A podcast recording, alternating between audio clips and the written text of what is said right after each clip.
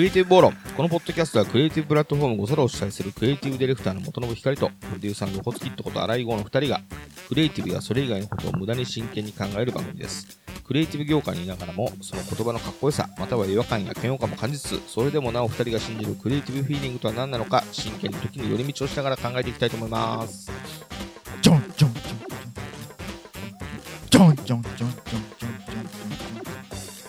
はいこれは何だかわかるこれはわかんじゃない？いやいや、わからない。これはわかんじゃない？わかんない？わからない。わかんない。うん。ヒント。ヒント、うん。うんポール・マッカートニー。いや、わかんないな。ポール・マッカートニーの名曲でさ、えっとソロ？クリスマスそうそう。クリスマス。クリスマスの名曲でさ「ワンダフル・クリスマス・タイム」っていう曲じゃない？知らないな、聞いてないな。レレレレWonderful Christmas Timeなるほど、クリスマスの話題ね。うん、それのさ、うん。最初の曲の始まりのさあのディレイがすごいのよジョンジョンジョンジョンジョンジョンジョンジョンそれをやってみましたえっとねじゃあ自己紹介ねはいはい。えっとクリスマスソングは最近はえっとボルフペック僕の最近好き好きなバンドボボルフベック。うんもあのちょっとファンキーなあのすごい最前にお押しててそうそうそう。説明すごくしてた。そうそう。うんちょっと白人のミそうそうそう。クスチャーロック的なバンド。ミクスチャーロックまあけ結果的にはそういう感じに聞こえるかもしれないけど本人たちはもうちょっとあのミニマムファンクって言い方してるけど、そうまあそれそれのあのクリスマス・イン・ LA っていう曲がある。ほうほうこほう。れがすげえいい曲で最近のお気に入りのクリスマスソングはそのボルフペックボルフペックの、えークリスマス・イン・ LA な、えークリエイティブディレクターの元信光です、いやクリスマスソングってさうん、好きな曲ないのよ。ないの？クリスマスソングなんかがさクリスマスアルバムとか出してさなんかそれがいいなと思ったことってあんまないんだけどうん「スター・ウォーズ」のクリスマスアルバムがあるね。ええそれはそれは好きかなうんでこの間たまたまうん。フリッパーズギターの「スライド」って曲があってさシングル。うんうん。それ聞いてていいなと思ったんだけど、うんいいなって聞いてたら、うん。これクリスマスソングだえー。急に気づいたそうなの ここつきたですえっと。それぐらいかな好きなクリスマスソングあんまないな。うちの奥さんの名言でさ名言、うん。鈴が鳴ってるクリスマスソングは大体名曲。そしたら全部名曲になる。そうね。あそれもさあのー、フリッパーズギターのさスライドもさ聞いてたらさ、うん。シャンシャンシャンシャンってなっててあれ？うん。シャンシャンシャンって言ってるけど、うん。まあ確かに冬の曲ではあるが、うん。クリスマスの曲ではないよねって聞いてたら、うん。歌詞に途中クリスマスって出てきて、うん。あこれクリスマスソングだったんだうんって鈴がな鈴が鳴ってないクリスマスソングってなかなかないんじゃない？逆に。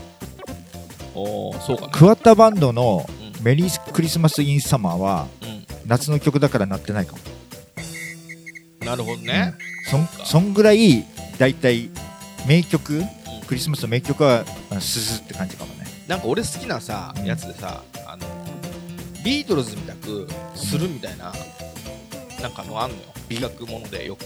あ Beatlish なそうそうそうそう、ん。ビートルズのそっあのジョンとかポールみたいなそっくりさんのボーカルもいてああでそういうやつ。うんでうんなおかつそれであのクリあの例えば j p o p をクリあのビートルズみたくしたやつだったらうん。あのプリンセスプリンセスの M とかを、うん。まるでビートルズが演奏して歌ってるみたいに、うん。これいい曲だなビートルズこんな曲あったっけと思って聞いてると、うん。あこれプリプリの M じゃんみたいな,、うんうん。なんかそういうのあるんだけど、うん。そういうののクリスマスバージョンがあるのよ。うん。まるでビートルズが演奏してるみたいな。うん。それが結構好きな曲かな。うん。めちゃくちゃ企画もんだけどだから大体は、うん。あと Jingle Cats って知ってる？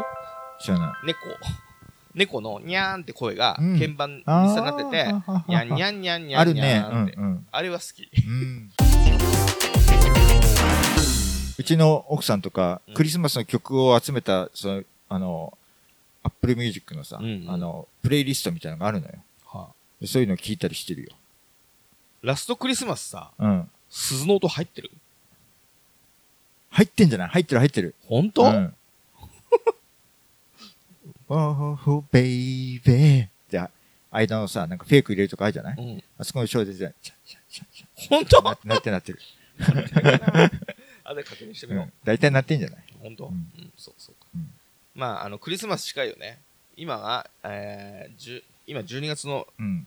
上旬、うん。まあ、クリスマスあ、クリスマスの話の前にさ、うんあの、うちの子供の、うんあの、誕生日プレゼントの話していい？出た。もうすぐだもんね。なんか、12月生まれの子供がいる家は大変だよね。12月にさ、誕生日とクリスマスが一緒にやってくるからさ。なんか、あの、どうプレゼントを差別化するかとかさ。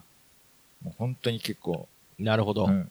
てか12月の、と言ってもさ、25日に近くないじゃん。ロコ、うんロコさんのとこの子供って何月？うちの子は8月、あ夏ー。じゃあ、ほ、程よく刻めてる感じだよね。俺がさ、12月なのよ。ああ、そうなのか。12月の13日じゃん、俺。うーん。で、13日もギリギリクリスマスと近くない。だから、あのまだ近くない。もっと近くない。ん。もっと近いとう、ん。あの、一緒にされるってよ。ああ、そっかそっか、そうだよね。だから、あのーうん俺とか、その元々さんの子供とかは同じ12月だけど、うん。ちゃんと別々でう、ん。どうプレゼント差別化しようかなって思ってもらえるだけ、うん。いい配分かもね。だから12月は嬉しいことが2つあって、俺は嬉しかったよ。だからお子なさんも。おそらく12月はすごくなんか楽しみな月になると思う、今後。なるほどね。自分の誕生日とうんクリスマスと、うんで、すぐお年玉来るからね、うん正月で。本当だ。うん、最高だよね、うん12月は。何買うの？いや、なんかさう、ん。あの、前話したと思うんだけどさうちの子供がさう、ん。あの、次の日楽しみなことがあるとさ、夜目を覚ますって話したじゃない？出た。うん、で、前はなんかう、ん。えっと、京都の。宮津の、あの、じいじいちゃんとばあばあちゃんのところにうん新幹線乗って帰るっていう前の日うに、ん、夜中2時に起きて、そっからもう飛び回って、うんで、もう行こうみたたいに言って、うんもう寝なくて、もう冷や汗が、このまま起き続けてたら絶対なんか途中で体力なくなって、なんか病気にもなりそうみたいな感じで、どうすんのみたいにね、冷や汗かいたって話したじゃない？うんまあ、話聞いて、うん。寝ろって怒鳴れよって思ったけど、うん、まあね、あの、ほ、ほでぼ、やり方あるからね。うん、最近それやられたのがさ、あの、ディズニーランドちょっと前に行ったって話したじゃない、うんうんホテルに泊まったのよ、前の日。うん。うん。ものの見事に、はい4時ぐらいかな。目が覚めて、あのーもう朝だね。全然朝じゃない。もうちょっと寝ないとって。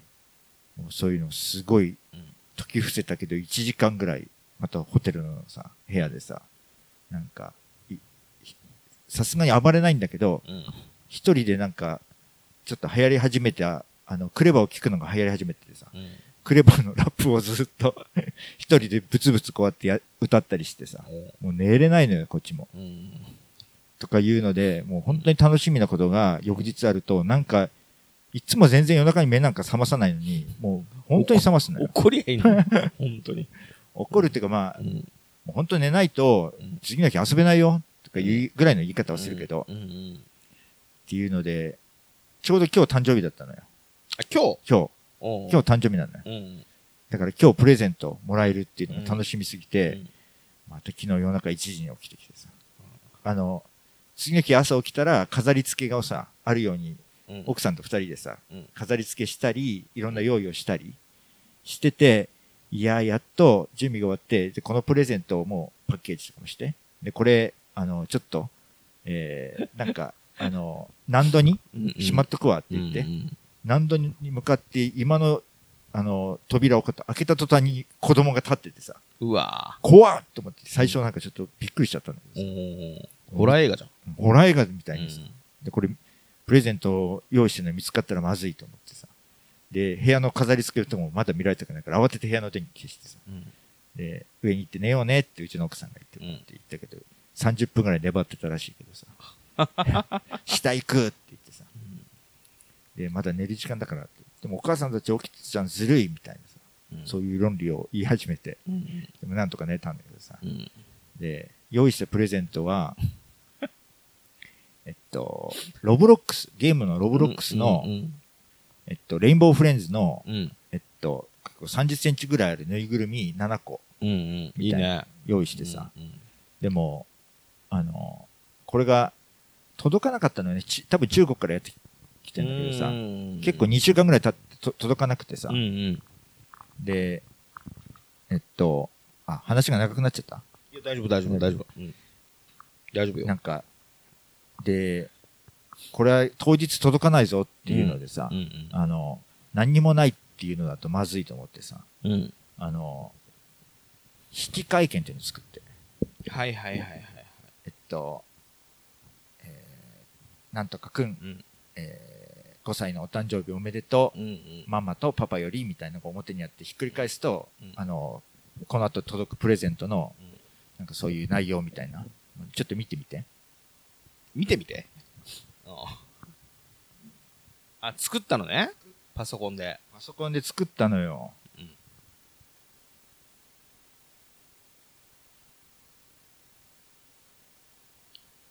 やーなんなんかこんなのに時間がと取られるのかと思うけど、なんか当日子供のがっかりした顔も見たくないからさ。まあまあ、一番時間を割く、割きたいところではうん。ありますよ。ちゃんとしてるじゃん。ちゃんとし、えーちゃんと作った。これ厚紙に貼ってさ、うわ、すごいすごい。ちゃんとし作ってるでしょ？う。ん。大喜びだったわ。あ、もう見たんだ。そうそう、あへー朝一でさ。えで、今日、なんか、今日、えうん。夕方ぐらいに届くらしい。ああ、なるほど。へえ夕方に届くんだったらここまで作んなくてもよかったかないとやいや、いい思ってるけどんじゃない？この画像も載せましょうよ。載せる？ツイッターに。そう。いいじゃん。えまあ、最近の子供はやっぱり YouTube からなんか情報を得るのが多いからさ。え、そうだね。だいたい、うん。え結構ね、いろんな人がうん。調べてツイートしてるんだけど、ちょっと前まではなんか、ハギワギ、前ハギワギって話したじゃん。んハギワギが人気だったのよ。でもハギワギから今レインボーフレンズが結構トレンドになってきて、うんうん。で、今ね、えっとね、アルファベット、なんだっけな。アルファベットアロアだっけな？アロイだっけな？なんか、そんなようなキャラクターも出てきてて、うんでみんなそれ言ってる人多いからうん、多分、YouTube にハマっているうん4歳、5歳児ぐらい、まあそれだと思う。なるほど。でも保育園では少数派だね。まあそうかもね。あの、レインボーフレンズとか言ってるのはだいたい、えっと、20人いるクラスの中の2人ぐらい。まあ幼稚園とかだったら、うんあの、あの、家族系 YouTuber のさ、うん。あの、なんつうの、ごっこ遊びチャンネルみたいなのあんじゃ。うんんなんかアンパンマンとかさ、うんああいうの見てんじゃない？うん。うん。センスいいね。レインボーフレンズとかの方がね。あ、そううんこ結構ね、可愛いけど怖いのよ。怖いね。うんうんこれがこうやって、うん部屋を徘徊して、うんえっと、こうやって、その、部屋の中をこうやって歩いてると、これが急に現れて襲ってくるのよ。うんで、捕まったら死ぬみたいな。そういうゲーム。で、雑。で、段ボールがあると、段ボールにこうやって隠れると、えっと、パープルは助かるとか、なるほど。なんか、色、色、色のキャラによって、その助かり方が違うみたないるな。ほどね。あに日本初でさ、うんあんまり俺好きじゃないけどさ、青鬼ってのがいてさ、うーん。見てない？見てない。青鬼がいるんだけど、いろんな青鬼がうん来んのよ。うん。で、あのーそれを、やられ、青鬼だからさ、うんやられちゃうんだけど、うんでも青鬼はバカだから、うん。こうすると倒せますっていういろいろなうんシュールな動画があって、それ見て子供たちが笑うみたい見たことあるかな。も。あの、青鬼っつってなんか変な自動音声みたいなので、うーん。こう青鬼はバカだから、こうするうんとどうにかなりますみたいうんな。それ見て、うんなんかゲラゲラ笑う。うん。子供たちが。なんか青鬼ガチャガチャ待ったよ、なんか。うーん。もう、ちょっと前、ちょっと前のはや、あの、もう何年も前の流行りですけどう。ん。か海外から入ってきてる洋芸だからさ、うんあの、日本のメーカーが全くこういうおもちゃ作ってないからさなる、ほど、なるほど。あの、どこで何が手に入るのかとかを調べるだけで大変なのようね。簡単に手に入らないところも含めて、まあちょっと、大変だったかな。なるほどね。っていうような感じで、もうんう、もう次、もう、今からクリスマスのことを考えなくちゃいけないっなるほど。俺はね。なるほどね。ていう感じなんだけど、うん。えっと、えー子供の頃から含めてクリスマスってどんなんだったっていうのを聞きたいんだけどさ。や、こ俺、それ、それ、その話に、うん。あの、最近のクリスマスの話しよっかぐらいな感じだったけど、うん子供の頃の話もしようよって言われて、いうん。や、俺覚えないわ。クリええスマスの思い出、うん。ない、ないね。で、なんか、多分何かしら買ってもらったことあるんだろうけど、うん。取り立てて記憶にないな。そっかそっか。ただ嫌な思い出はないから、うん。で、サンタもいるみたいな雰囲気だったから、うん。多分、なんか買ってくれてたんだろうけど、うん。なんかこう、なんも思いがない。そうか。う んなんか取り立ててなんもなかったな、俺は。うん。で、あの、大きくなってからというか、大人になってからも、うん。うん、なんか彼女、恋人ができてからは、うん。たまにトピックあるけど、クリスマス的な。うんうん。だけど、そんなに超クリスマスっていいよねっていうような、ないうーん。な。ある？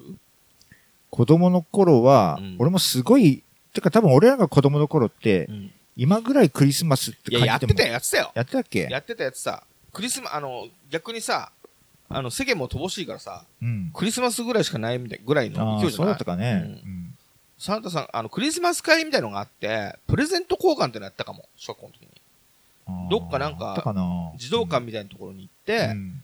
あの、何百円以内でプレゼントを買わなきゃいけなくて、うん。それを持ってって、こう回して、うん誰かからのプレゼントをもらって帰れるの。おそらく。うん。で、多分、俺が渡したプレゼントもうん、そんないいもんじゃないし、うん。もらったプレゼントも、うん 大したことないし、うんただ、クリスマスだ、わー、みたいな雰囲気だけ帰ってくるみたいな、うん。楽しかった気もするけど、うん。記憶に残ってないよね。あんまり、楽しそうな感じはするけどね。うん。なんかでも、あの、もっと言うと、記憶がないよ。小学生とか、中学生とか。あそう、そういうタイプね。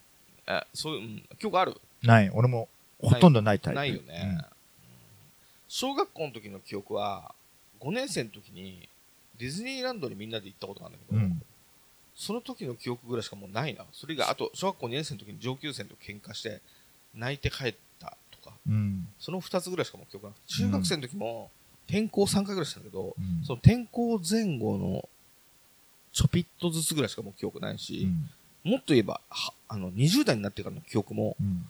なんかほぼ曖昧っていうか、あそ、そんなこと言ったら、ほぼずっと曖昧なんじゃないずずっと曖昧だね。うんで、あの、今の妻と付き合って、うん今の妻がうん。写真撮るんですよ。ああ俺は写真を撮らないんだけど。うんうんだから、だから、うん。今のと妻と付き合う以前の写真があんま残ってないの。だかうん。ら見返さないじゃん。うん。だからなんか記憶がなんかなくなっていく感じするけど。なるほどね。あの、えっと、うちの子供とかはさうん、過去の記憶がいっぱいのあるタイプなのよ。うんうん。で、なんかすげえなと思うけど、それって多う分、んスマホで写真いっぱい撮ってう、んうん。たまに見返したりしてるから、まあ過去の記憶が残りやすいんだなと思って。まあそうでしょうね。それがいいことなのかどうなのかは俺には分かんない。いや、いいことでしょ、絶対。うそうなのかね。ん。でも俺も子供の時は覚えてたと思うよ。あ、そう？うん。でもなんか、時間経つとさ、うん前のやつが消えてかない？俺は消えてく。よね。うん。うん。そのクリスマスの思い出、なんか、なんかあるんですか？一番最初にもらったプレゼントとか覚えてるよ。マジで、うん。まあ、あ、それが本当に一番最初かはわかんないけど、多分ね、幼稚園か、うんうん。小学校1年か、そ、そんぐらいもらったプレゼント覚えてる。うんうんミクロマン。ミクロマン？すっげえ嬉しかった。それは嬉しかったんだね。うんミクロマンをもらって、うん。で、またミクロマンのいいところがさ、うんうん他のプレプレゼントと違って本当にいいところ？靴下に入るのよ、あのサイズが。だから、枕元見たら靴下があるのよ。うん。で、靴下い、あの、置いといたらサンタさんが入れといてくれるからって、うん。母親に言われて、靴下置いといて、うん。浴槽入って、いや、あの、浴浴槽起きたらさ、クリスマスが、あー 靴下がさ、うん。もうなんか中に何か入ってるパンパンな感じなうのよ。んおわーっと思って、うん。靴下、こうやって取って中から開けたら、この、なんか、あの、パッケージに入ったミクロマンが入ってて、うわーみたいなさ。なるほどね。すっげえ嬉しかった。銀色の。あ、だからあれだね、結局、あの、うちの両親ね、センスないから、うん。あの、常に毎年、うん俺にひプレゼントがヒットしてなかったと思う。うんなん、か、開けたら、あー、みたいな。なるほど。まあ、嬉しいかもしれないけど、みたいな。うん。ので、ありがとう、みたいな感じの、うわ、ミクロマンだみたいな、そういうことが起きてなかったの、多分。そう、うんだだって嫌な思い出はないもん。そっかそっうんか。クリスマスやってもらえなかったって不満もないし、多分やってたし、ただこう振り返ると、何もらってたかっていうのも、なんか、こんなに覚えてないってことは、うん。ヒットしてなかったの。だって、俺、あの、本当にセンスないなと思ったのは、うん。あの、ファミコンを買ってもらえなくて、うんファミコンをどうにか手に入れたんですよ。うん商店街のスタッフカード集めて。うん。って話多分したことあると思うけど、うんそんで、本体は買ったけど、うん。あの本体は手に入れたけど、ソフトがなくてうん、どうしようってなってたら、うん。親がさ、うんあの、じゃあって買ってくれたのがうん、本将棋だったの。うん。完全に子供の頃分かってないじゃん。一番いらないさ、家に将棋盤あるし、うん。っていうようなセンスの親だったから、多分そのクリスマスのプレゼントも、そのミクロマンみたいなう、ん。いいやつくれてないんだよ、きっと。うん。でも、でもね、うん。それは誕生日プレゼントかクリスマスプレゼントか忘れたけど、うん。弟にさ、うん。ゾイド買っおー、いいじゃん。次男と三男には、ゾイド1体ずつ買ってんだよ。うん。で、俺、ゾイ、俺に、俺にはゾイドないの。俺、3つ離れてるから、うんなんかのタイミングで、うん。ちょっと、俺だけタイミング違ったんだよ。うん弟たちにはゾイド来たのよ。うん。そのなんか、ゾイドいいなーって、すげえ思ってて、うん。でも俺ゾイドもらってないから、俺ゾイド買ってもらってないなって記憶あるけど、で、その時に自分が何もらったかも覚えてないんだ。覚えてないね。うん。あ、だからわかんない。ここあの虫が好きなんだろ、お前っつって、うん。虫取り網とか。あ、あーみたいな。うん多分そういう、なるほど。あの、うわ、ミクロマンだみたいな、うんそういうことが多分起きてないから、うんこんなにも記憶に残ってないと思うよ。で羨ましいですよ、ミクロマン。ねえ。だからうんでも逆に言えばう、ん。がっかりした時も覚えてるよ、俺。がっかりしたもの。あ、そう。うん何？あの、ハンダゴテとかでうん自分で作る ラジオ。なんか多分、あの、すごいこういう自分でこうやって作業して作れる喜びみたいなものをうん知ってもらいたいと思ったんだろうけど、うんやっぱりね、なんか、チチーク玩具じゃないけど、うんチーク系を入れたら子供は結構やっぱり喜ばないんじゃないかなって思う。ね。いや、俺も今、がっかりしたの覚えてるよっていうので、うん。なんかふわっと思い出したけど、うん。あの、それは親父なんだか母親なんだかわかんないけど、うん。それはクリスマスのタイミングなはずなんだけど、うん。これ読みなさいっつって、うん。クリスマスキャロルの本をプレゼントされたことがあって、何？クリスマスキャロルって。クリスマスキャロルっていう話が多分あるよね。うーん、よく知らないよ。あのね、映画かなんか見たことない？うんないな。なんか、多分、稲垣潤一の曲しか知らない。クリスマスキャロル。多分それの元ネタみたいな。そっかそっかななんかね、たな、どう、なんか忘れちゃったけど、うん。なんかあって事故っちゃったりなんかすんのかな？うーん。で、なんか死ぬんだけど、うん。その先でなんか不幸なこととかがなんかいくつか起こるんだけど、うん。それはなんか夢で、うん。で、その、なんか事故から目が覚めて、うん。それを回避するみたいな話だったような気がするんだけうんど。。で、なんかわ忘れたけど、うん。やっぱり愛だよねじゃないけど、うん。なんかその真心だよね的な話だったと思うんだけど、うんそういう教訓めいたクリスマスの、なんかお話みたいな、うん。クリスマスの神様がなんかちょっとそういうの見せてくれたみたいな、まうん。あクソどうでもいいさ、うん。あの、善人のストーリーがあるんだけど、今話聞きながらど、どんどんぼーっとしてっちゃった。それね、うん。あの、それ親がうん多分クリスマスの時に、うん。これ読みなさいみたいなのくれて、悪いもんじゃないの？はわかるけど、うんああ、ああ、うみたいな、ん。なんかそういうのあった気がする。うん。それもおぼろげだけど、うん。今、がっかりって聞いて、あ、クリスマスキャロル。で、映画も見さす、なんか、今今日は、クリスマスだからって言うから、うん。なんかあるかと思うじゃん。うん。クリスマスキャロル見ようって、うんあ、またクリスマスキャロルかみたいな。そっかそっかなん。てのも映画も見た。うん。映画も、3回ぐらい見たかも。うん。好きな映画映画にはなってない。どうせなってないよね。あの、でも、あのーなんだろう。一番のギャグみたいな感じで。どういうこと？一番のギャグみたいな感じで、うん。あの、じゃあ、クリスマスキャロル見ましょうかみたいな。うん俺の一番、あの、つまらないものの例として、一番面白いギャグとしてのストックになったけど。そうなんだうん。そっかそっか。うんな、なんか、親がうん必要以上にこう思ってうん将来役に立つとかさ。あで、入っていった角度のものは子供には結構ヒットしないよね。あ、無理でしょう。うん。なんかて、が。2歳の時のあれ誕生日プレゼントかな。まだ誕生日プレゼントとかもよく理解してない頃にさ、うんえっと、おあげた、えーチーク玩具。でさえっと、えーなんか、カラフルなこういう、なんか、し四角が組み合わさって複雑な形みたいな、ほうほうほいうような、えーものでう、んそれをこうやって、え5番に入れていくと、うんあの、それを組み合わせると真四角、うんあはいはいはい長方形になる、うんうん。あの、木で作る、作られた、すごいなんか良質なチーク玩具みたいなものは、全くヒットしなかっ棒で運動みたいな、そんな感じ。そうそうそうそうそういうものは、うん。もうやめようって奥さんに言って。なんか、あの、そういうものはヒットしないわって。うんやっぱり子供の、まだその時はまだ子供が何か興味あるとかもまださ、2歳ぐらいだとあんまりわかんなくてさ、うんうんそういうのしたけどさ、なんかもう今子供が夢中なもので、なんか一番上がるものうん。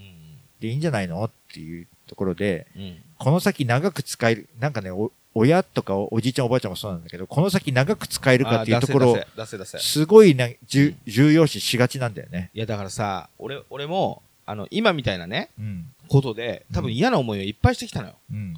その子供のためになるだろうと 覚えて、覚えてないから多分って言ってるのね。そうそうそう、うん多分うん。で俺はそういうことをしないっていう強い気持ちがなんかあるのようん。だから子供はこういうの喜ぶだろうみたいなうんので、うん。なんか絶対そういうのは選ばないのね、うんなんかそういうので嫌なことがあった気がするみたいなうん。で妻も割と子供的な快感原則を持ってる人で、うん。なんかそこ趣味あるのようん。そんでねあのスーパー戦隊をうん。なんかなんかのタイミングで子供と見始めたら楽しいだろうなと思ってた時に、うん。2歳か3歳ぐらいの時にあのスーパー戦隊の30周年でうん。それまでちょっと複雑化してたスーパー戦隊が、うん。もう一回シンプルなうん子供向きみたいな感じになって、うん四角いキューブがいっぱい重なってあのロボットになったりちょっと今までもちょっともうちょっと子供っぽい、で王道の,、うん。あの動物ものはあ。あの。イエローがライオンだったりとか、うんそういううのん獣王者っていうのが始まったのうん。でこれちょっとタイミングいいんじゃないの？みたいな、うん。でこれ一緒に見ようよみたいな感じでそれしたらまあ子供もうんまだよく喋れないけど、うん獣王者を「うんあわわわ!」って言いながらこううん変身真似したり、なるほど。結構盛り上がって、うんそっから毎年なんだろうなスーパー戦隊のおもちゃとかをさ、うんバンバン買うようになったのうん。でさあのなんだろうな高いじゃんなんかギギア6000円ぐらい、うん。で合体ロボとか出るたんびにうん7000円、うん。8000円みたいなので、うん最後すごい巨大なのがセット出ると、うんまたそれも買うみたいなのもバンバンやってたのようん。だけどどこのご家庭もそうじゃないじゃん別に、うんだけどうちはうん。なんかそういうの全振りっていうか、うん。そういうのはもう全然惜しまず全部買いますみたいな感じなんだけど、うん。あのシーズンがさ終わるとさうん。あの安くなるのよあるね。なるじゃんうん。しょうがないじゃんそれはうん。であのうちはもうあのまず前の戦隊側の終わりぐらいに、うん。あの最後の方にそれが強力でちょっと出てきたりするのよ先駆けで、うん。うん。それ出てきて、うんであの来週から始まるよぐらいの時におもちゃが解禁になって、うん新しい変身のおもちゃとかバーッと出るわけ、うん。そうするとさそのタイミングでもう買うわけようん。だけどどこのご家庭もそうじゃないから、うんわーっておもちゃがそうなった時も、うん。あのー他のご家庭のね、うんお母さんとかが、うん。まあこんなの来年安くなるんだからうん。今買っても感じで止められてることがいいうん。まあ、かわいそうだなみたいうん。なるほどねな。それでもう終わってさ、うん安くなってるのがあるじゃんうん。そうするとさあの ほら安くなってるやつそれ買わされてるのよ、うん。かわいそうだなと思って、うんでまあ子供もそういう家の子だったらしょうがないから渋々なんだけど、っうん。ていうのがなんかかわいそうだなと思ってたんだけど、うんあのー、獣王者の子はそうだったけどさ、うん。そっから何年か経って、うん。もう完全にあのサブスクでそうさ、そうそうそうそうそね、うん。もうその時系列がめちゃくちゃう。になってるそうなのよ。だから、うん。あの恐竜者とかバーってハマって、俺たちも。恐竜者っつって、うん。そうするともうホビーオークとか言ったらさ、うん。もう捨て値でいくらでも売ってて、うん。でそういうのをメルカリとか買ったりとかして、うん。もうめちゃくちゃ遊んで、うん。まあ今の現行の新しいスーパー戦隊も、うん。そうやってリアルタイムで買える、あの、うん。買うけど、うん。なんかその安くなってるやつも、うん。あの、かわいそうな感じじゃなく、そうそうそうそう。るようになったな。まさにさ、うちそれでさうんうん、別にその安く買いたいって意図じゃなかったんだけど、うんうん。えっと、アースグランナーっていうトミカの、うんうんうん。えっと、ロボットものうんうん。にハマったのが、もう、だいぶ、終盤に差し掛かったはいはいはいはいはい。で、もうサブスクで見てるからさ。う、んうん。えっと、アマゾン、アマゾンプライムとかで。で、それでちょうど、去年のクリスマスかな、うんうん。何するっていうので、いろいろ言ってたけど、あれ、なんかアースグランナー、なんか、変形するロボットとかに興味を持ち始めてるのを感じてたから、うん。アースグランナーのロボットとかよくねみたいなん感じで見たら、もう、5000円ぐらいのが1000いくらとか。で売ってんのよ。安いし、これちょうどいいじゃん、夢中だし、みたいな。で、いいよね。うん、届いたらもう、片落ち感もないし片落ち感も、だからう、ん。あの、えーサブスクの登場によって片落ち感っていう概念がちょっとね、なくなってきてんな、みたいな。な、なんで笑ってんの？いやいやいや、それもそうなんだよ。うん。で、俺も同じような感じで、うんピカチンキットってやつが、うんもう、なんだろう、テレビでの放映ピーク終わったとサブスクになってて、それは子供がハマって、うん発明ものなのよ。うん。なんかトラブルが起きて、ピカチンキットをなんか発明して、うんピカチンみたいなひらめいて、多分なんか作って、うんその作った発明のグッズがうん。おもちゃになっても売ってるみたいな。うんなんかポテトチップスをぐしゃぐしゃにして、うん。ふりかけにするマシーンとか、それすっげえまずくて、うんふざけんなと思ったんだけど、あ、そういうのが売ってるわけ。で、うんそれがもうピークを過ぎてるから、もう、すごくセールで売ってるわけよ。うん。で、大喜びでさ、うんそのアマゾンプライムで見て、うん買ったりとかすんじゃん。うんで、買えるから安いからうん買ってたんだけど、うん。あのーテレビはほら、放送終了とともにさ、うん。あの、終わりって感じする。うん。だけど、サブスク時代になってそういうの関係なくなったって話だ。うん。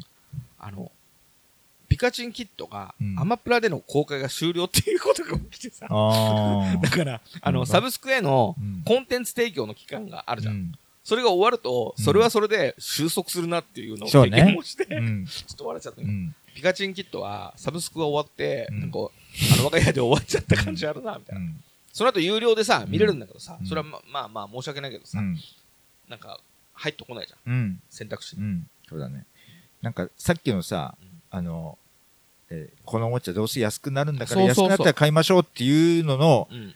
いうのは多分俺はやんないタイプなの。まあまあまあまあ、あの、まあ、もあの、ハマった時にそれが安かったらラッキーぐらいは思うけどん、んうん多分そういうようなことをする、別にそそれが悪いわけじゃないよ。いや、あのーそういう考えろんな方の、そうそう。まあ何を優先順位の上のうん持ってくるかっていうだけのあれだけど、うんそこら辺の安くなってから買いましょうっていう方って、もしかすると、あの、おもちゃが、そ、なんか何かアニメとかに夢中になると、そこからおもちゃに繋がるじゃん、絶対うん。買いたくなるじゃん。うんうん。だから、安いおもちゃを買わせるために Amazon プライムで、え、あの、か、型落ちの番組を見させるとか、うんやるんだろうな、やるのかな、んいよそうとかさ、だからもうちょっとゆとりのない話かもしれないから、サブスクだって怪しいよ。そっか。サブスクもお金払ってさ、うん。だっていくつ入ってる？すげえ入ってるでしょ。サブスク？そんな入ってないよ。本当？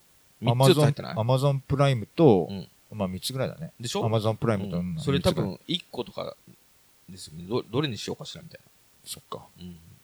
だからまあ、あの、単純にそんなゆとりないのかもしれないし、あの、うんゆとりっていうか、どこにその何を割り振るかで、うんもっと例えば貯蓄して家を買うために貯蓄しようとか、うん教育の方に振ろうとかそういうのを、まあ俺はあんまり考えてなさすぎで、まあうん元々さん考えてるかもしれないけど、あんま考えてないよ。でしょ？うんだそういうのが、わーって今のホビーとか、だから俺はその、大人のさ、うん。あの、これがためになるだろうみたいな、クリスマスキャロル読みなさいとか、うんなんかすっごいクソつまんなかったなっていう気持ちがあるから、うん。子供とはついね、そういうことで散財してしまうけど、うん。あのまあ、それが正しいわけじゃないから、うんそういう人たちはね、サブスク、それであの意図的にサブスクで片落ちのものを見させるみたいなのは、そんな戦略的な人はあんまりそ、っか。うんむしろ、アニメとか見ると、それのおもちゃが欲しくなるから、うんアニメとかを見させないみたいなのがあるかも。うん。そういうのを見たら頭悪くなるわよ、みたいうな。んあんまそういうの見ないで本読みなさいとか。まあそれはう、んそれまたなんか、そ、そこにお金をうんなんか使うんじゃないっていうのとはまた別に、うんそういうものよりも本を読む方が大切だからっていう過程もあるじゃない？単純に。お金の問題じゃなくて。うんうんあるねまあそ、それ、それは俺には分かんない。何が正解かは。うんただ、我慢、我慢させすぎて、うん今のそういうポップカルチャーって言ったらいいのかな、うん。今流行ってるもの、子供がみんな一緒に見てるものとか、うん。流行ってるものみたいなものの空気感から遠ざけすぎると、まあ、どうなんだろうな。なんか、まあ、それはそれでそういう感じのうん。子供に育つかもしれないけど、なんとなくちょっと浮世離れもしちゃうかな、みたいなところもあって、なんか、さじ加減だけど、まあまあ、我々はね。う、ん。うん。まあ、考えながらって感じかな。うん。まあでもそういう人たちはさ、そんなポップカルチャーとかまあ思わないでしょ。うん。なんかちゃんと頭良くないと学校行けなくて就職できなくなるわよ、みたいうん、まあ、そっか。な。うん。そういうことを考えてね、ポップカルチャーなんて思わないと思うよ。そっか。カルチャーな、んて。あの、ドリフとかをさ、うん絶対見せないみたいな家庭が僕の子供の頃とかあったからさ、うんで、なんか志村けんのモノマネとかさ、うんなんかそういうのものも全然共有できない子供とかさ俺たちは何でも許す。子供に？うん。ドリフみたいなものとか許す？い全然？で暴力表現はちょっと、や、それであさるけど、それでこの間ハッとしたんだけど、ツイッターでさう、ん。あのーそれって、あなたの感想ですよね。まあ、広い、広いけどね。うん。は、うんこちんちんって書いてる人いた。っああ、まあまあまあまあ。ていうのは何かっていうと、見たよね。それ俺も見た。見た？うん。あれ、要は、まあ子供が今喜んで、それってあなたの感想ですよねって言うのよ。うん。うちの子も言うのよ。そうなの？言う言う。へえ。めちゃくちゃ言うよ。うんで、結構俺がカチンとくる系の言葉かもしれないな。ほら。あの、俺たちがドリフに思ってたようなさ。だ俺、親が嫌がってさ、だから なるほど、なるほど、うんこちんちそうかと思って。流行ってて、うん俺はもうやめなさいって言ってんの。うん。それドリフに対する反応と一緒でさ、結構ハッとして、そのツイあ、ートそツイートで、なるほどね、みたいな。まあ、到底許されるもんじゃないけど。まあ 嫌だけど。う。まあ、うんこちんちんも人を馬鹿にしてるっていう意味ではね、うん俺、あの、それはあなたの感想ですよねって、なんか人を馬鹿にしてんなと思うから、うんなんか、カチンと来るんだけど、子供同士のやりとりだと、うんそれってあなたの感想ですよねっていうのに、うんそれってあなたの感想ですよねって返しながら、うんね爆発と終わってんだよっ。ていうことだよねう。んうんそんな深刻な感じないんだけど、だけど、やっぱり、俺らからすると、うん許せないじゃん。うん。なんか、で、あの、実際に、うちの子が、うんあの、子供たちと喧嘩してたのよ。うん。で、なんかトラブルが起きて、うん。聞いたら、うん。うちの子は悪くないと思ってたんだけど、うんその向こう側がね、うん。結構いつも喧嘩ふっかける問題じゃないけど、俺からすると、うん。そいつが悪いなって感じするんだけど、うん。ちょっとなんか言われて、うん嫌な気持ちになったうん。から意地悪したの。で、うんそれ何言ったのって聞いたら、それってあなたの感想ですよねって言われたっていうわけよ。うん。で、どう考えても、やりとり上は、その子の方が暴力的で悪いんだけど、それってあなたの感想ですよねは、知らない人から聞いたら、うんすっごく嫌な気分になる言葉だから、うん。言わない方がいいよっつってうん。言ったら分かった。うん。でも、これ学校で流行ってるから言いたい。いうん。や、知ってる者同士で言うのはいいけど、知らない人には言っちゃダメ。言ったら、うんそれってあなたの感想ですよねって俺言ってきたから、うんカッチンと来て、うんお前何言ってんだよっつったら、うん。父さんは知ってるからいいんじゃないのって言われて、いや、それでも腹立ったっつって。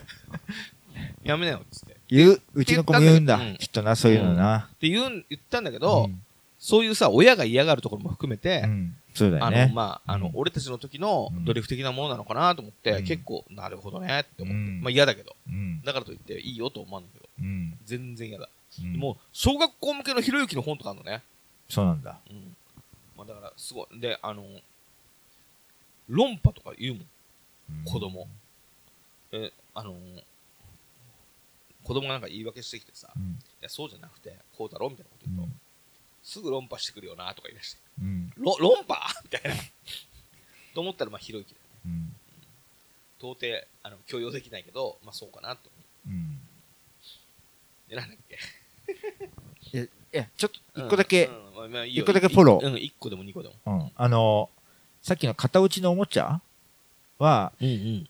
まあ、なんだろう。悪くない側面もある。いや、もちろん、もちろ。ななんんて言ったらいいのかな。えっとね、僕が子供の頃、コンバトラー V うん、のうん。超合金、うん、すげえ買ってもらって嬉しかったのよ。うんうん。コンバトラー V って多分、なんか足、なんかあと、おえー、こ腰らへんとか胸らへんとかうん顔とか、うんそこら辺が全然別の動物だったりするのが変形して合体して一個のロボットになるみたいな、だ5つぐらいなんか大きなパーツがあるみたいな。そうだね。胴体と手足と、確かそんなやつで頭、ね。それがす胸胸が外うんれるのかな。すっごい嬉しかったんだけど、うんコンバトラー V の本体うんのアニメの記憶って俺全然ないのよ。うんうんうん。おもちゃだけで変形してうん、かっこいいロボットになるっていうだけでも、うんうん小学校低学年とかって全然楽しいんだよね。いや、楽しいよね。だからあと、知らない、知らない番組のうん。おもちゃもかっこいいよね。うん。そう。だから、その過程の中でできることで子供が喜んであげること、うんやるっていうのは何ら悪いことじゃん。ないし、うんまあ、どれだけ子供がなんか、喜んでくれるかなって考えること自体がなんか尊いっていうかさ。うんうんうんだから、まあね。だからそういう風な面も思う。いや、まあもちろん。俺は、あの、言ってるのはそうじゃなくて、あの、買おうとして、子供買おうとした時に、一年待ちなさいって言われた時に、うん子供は一年待ったら意味ないんだけどなっていうところに共感するだけで。うんだからいいいいよ、別に。うんそういうのは。だからレ、レインボーフレンズもさ、もう今もう夢中なのよう。ん。で、今よね。うん。だからつ、常にレインボーフレンズのう、ん。えっと、動きとかを真似して、うん。もう、公園にいてもずっとレインボーフレンズに自分が扮して公園で走ってんのよ。うん。でも多分1ヶ月後にはもう飽きてると思うんだよね。うん。いいじゃん、それは。だからもうこ、このタイミングしかない一番喜ぶのはっていうところは、それはそれでまた尊いかなみたいな。まあねだからい、1ヶ月後に飽飽きるものだから、うんこんなものあげなくてもっていう考え方もあるんだけどさ。いやなんか俺俺はそう思わなくて。うん俺もそう思わない。1ヶ月後に飽きるかもしれないけど、うんその1ヶ月間、夢中になる何かとかさ、このタイミングでこれを 子供にドロップできるかとかさ、うんうんいうところって意外と大切なんじゃないのと思って、もうレインボーフレンズにしようみたいな、うんうんうん。あの、いいと思いますよ。っていうような、あれでう、ん。クリスマスプレゼントはどうするの？子供の。あそうだ。なんかちょ、ちらって聞いたな。え、そういえば言ったっけなんか？うんああ、えっと、クリスマスプレゼントは、うんえっと、まあ、二つ、二つというか、二方向あって、あ、違う。俺間違えたん？レインボーフレンズは子供の誕生日だった。あ、そっかそっかうん。俺、クリスマスプレゼントはまだ思いついてない。思いついてないうんこっから考えないといけない。え？え今から間に合うんすか？もう急いで買い物あの、や、やっと誕生日のやつを決着つけたからさ、今な日。るほど。あの、まあ、クリスマスは2つあって、うん。まあ、1つはサンタさんからよね。うん。でもクリスマスにさ、うん俺たちからもプレゼントしなきゃいけないじゃん。そんな考え、持ったことないわ。え、だ、なにクリスマスなのに子供にプレゼントしないの？しないよ。なんで？サンタさんからのだけだよ。うわー、冷たいな。え、嘘だサンタさんからと、あとお父さんからとかも、そ、そんな家庭あんの？そんな家庭ある？それ普通？わかんない。うち、う俺はなんか自然とそういうつもりでいたけど、おかしいじゃんだって。まあね。うん。さほら、どサンタさんから来たね、よかったねって、お前は？みたいな。なるじゃん。で、そのアドリアリバイ作りも必要じゃん。じゃあ、父さんからこれって、サンタさんはそれだけどって。別じゃん。それあれね。じ、自分がいろいろプレゼントできる楽しみのロジックでもあるんじゃないのそれ。いやいやいや、自然、自然じゃない。あ、そうん。いや、で、まあ、かといったら楽しみにできるプレゼントって言っても、う。うん。あの、ほら、欲しいか欲しくないかみたいなのもあるから、うん。大体今欲しいもの、欲しいなんかってさ、ギュッとしてるから、うん。二つ目用意するのって結構難しいっつうか、っうん。ていうのがあるんだけど、うん。あのね、うちの子ね、体がね、どんどんでかくなって、うん。なんか今小2なんだけど、うん。なんか学校でふっと見た人とかに、うん。小学校4年生ですかって言われることが多いのよ。うん。3年っていうよりも4年生。うんそんな体大きくなっちゃって、うん。前に買った自転車がちっちゃくなっちゃって。で、ちょっとデカめの自転車を買った方がいいなって感じになっちゃったの。うん。で、何のタイミングでもないんだけど、10月頃に自転車買わなきゃいかんみたいな感じになって、うん。その自転車を、あの、父と母からのクリスマスプレゼントねってことで、うん。先に買ったの。なるほど。なので、うん。あの、僕と妻からのクリスマスプレゼントはう、ん。一旦終わってる。うん。先払いしてる。うん。だから、今度はサンタさんからのプレゼントなんだっけ。うん。で、サンタさんには、うちは手紙を送るシステム取ってて、うん。サンタさんに何が欲しいですって手紙を書いて、うん。で、それをあのクリスマス中にぶら下げとくと、うん。それが夜、あの、回収しに来て、うん。分かったよっていう返事が来てるみたいな。うん。それで、最近は、あのールービックキューブハマっててさ、うん。えールービックキューブの、前も言ったけど、あの、なんか誰かのメソッドを習得したら、うん。あの、揃えられるようになっうん。6面でしょ？た。そうそうそう。いや、すごいね。小学校2年生？そうそう。うんまあまあ、メソッドでね。うん。で、まあ、それはすごいんだけどう、ん。それをやってるうちに、あの、いろんな動画見るじゃん。うん。そしたら、一番、め、一番よくあるっていうか、うん。ルービックキューブの、あの、一番大元の会社が出してるルービックキューブうん。じゃない、うん。もっとよく回るうん、競技でよく使われるルービックキューブあんのよ。うん。もうちょっと面がね、へあの、本当にフラットな感じに見えるう。ん。それがね、なんか回るの早いらしくてう、ん。ギネスに挑戦してるような人たちはう、ん。それを使ってるみたいな。競技用みたいなやつだ。そうですね。で、うん全部競技用なんだけど、うん特にそれがなんか最近選ばれてるみたういな。ん。あれはなんだ中国製なのかうんななんかあるんだけどう、ん。それが欲しいっつっうん。て。で、値段にしたらさ、2700円ぐらいなの。うん。でも俺たちの感覚としてはうん、クリスマスプレゼントいつもうん。1万ちょい超えみたいなものをいつも用意してたから、うん何買ったか忘れたけども、うん。今年こんな安くていいの？みたいな。そういう気持ちがあるの、うん値段で言ったら。でも子供はさ、値段関係ないじゃん。うん。今一番欲しいのはそれっつって、うん。なってるから、あの、それ注文したの。うん。そしたらさ、あの、ちょっと安いなって思って、うん。妻も思ってて、うん。買おうとしたら、うん。その、ルービックキューブがあるでしょ。うん。それの、もうほんとちっちゃいミニチュアの、うんあの、手で、親指で丸したぐらいの大きさの、キーホルダーのちっちゃいルービックキューブも別売ってて。うん。で、これを、うん。なんだろうな、あの、練習でさ、うん。電車の中でちょっとそれやってる人はいじったりとかするのがあるみたいな、うん。文化として。うん。らその、電車の中でガチャガチャガチャガチャっていうのはあれだから、うん。そのちっちゃいのをちょっと手慰みにうん、ちょっとね、あの、思考の練習する用のちっちゃいのがあって、キーホルダー。うん。それも買ってた。うん。注文して。だからそれの二つで、プレゼンントにし、あの、いいんじゃないみたいな感じでうん。決まったの。うん。で、サンタからのプレゼントは決まるでしょ？うん。で、俺と妻からのさ、うんプレゼントは先払いしてるわけじうん。ゃん。これで本来終わるじゃん。うん。だけどなんか、当日さ、うん本当に俺たちからクリスマスプレゼントがないとさ、なんか寂しくない？俺そんな、クリスマスはサンタさんからっていう、あれだからその発想はなかった。本当うん。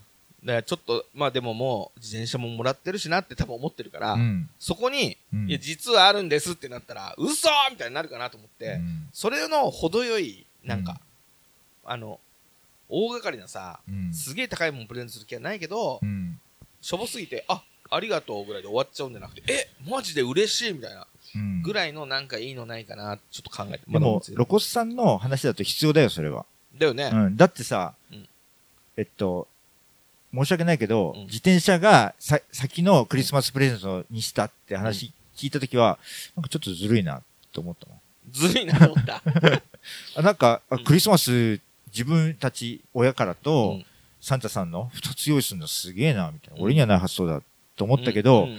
この前必要になった自転車、うん。先に買ったから、あの、10月に買ったから、それをうん。お父さんたちからのクリスマスプレゼントねってうん。いう話を聞いた瞬間に、ええみたいな。うん、ええってなるよね。うん。でも、あの、買わなくてもいいわけだから。欲しいわけだ。いや、だから、そこでええって足しといて、当日、やっぱあったら嬉しいかなと思うのよ。うん。いや違うよ。それは嬉しいよ。うん、何にもない時うにん、急になんか買ってあげるのも変じゃん。まあね。だからほら、元信さんがさ、2個3個買ってあげることは、ちょっとあんまりだから、うん。1個はお父さんのね、うん。つって、口実で買ってうん、貸してあげるよみたいな言い方するみたいなんみたいな感じでう、ん。このタイミング10月でこの自転車急に結構高いから、まあね。生もさ、それを急に買ってあげるみたいなのは、うん。何でも買ってあげる親になっちゃうから、うん。これはうん。クリスマスプレゼントの先払いだよみたいなうん。感じの口実をやっぱつけないと、うん。急に買えないっていうか、うん。でまあ、それはつけ終わってんだけど、でうん。向こうは、もう買ってもらったもんな、みたいな。うん。で、最近結構本読むのよ。うん。で、あの、最近はね、あの、なんだっけな、に24文字かなんかの、うん。で、なんかちょっと含みが持たせるみたいな文章を書いてある本みたいなの、うん。結構読んでて、うん。それとか、あと、マインクラフトの世界が元になってる小説とか、うん。子供向けのね、うん。結構それを楽しそうに読んでるから、うん。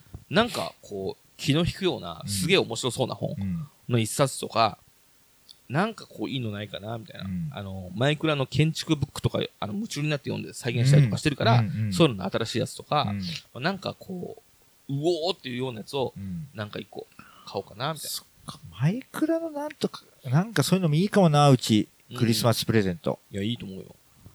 うんマイクラ。うんマイクラ始まっちゃったら無限できるからね。うんあの、制限しないと、あいつらずっとやってるから。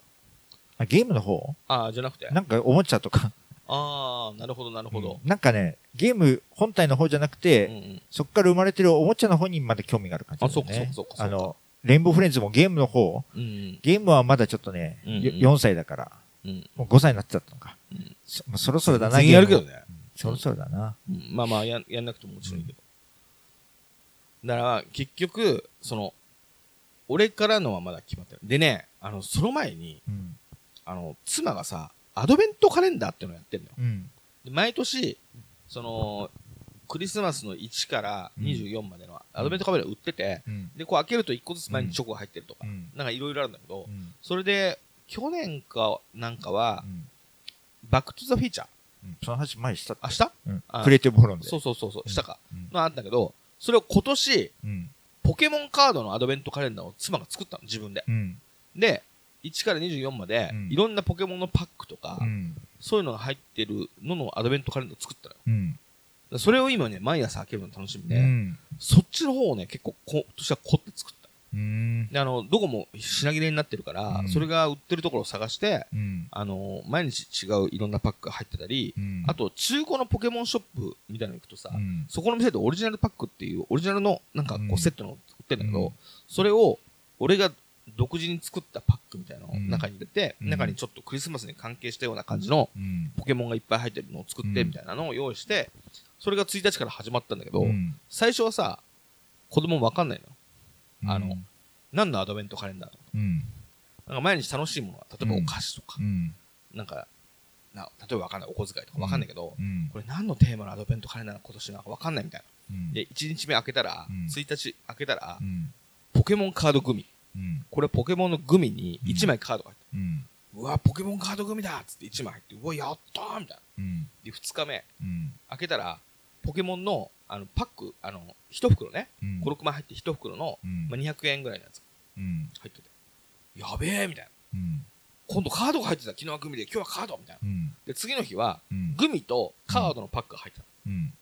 た。あれ?今日2つ入ってるっつって。うん。その次の日は、パックのうん。違う種類が入ってた。うん。それで、これってもしかして、うん今年ポケモンカードのアドベントカレンダーなのって気づいて、うん。それでまたもう一回ぶち上がって、うん。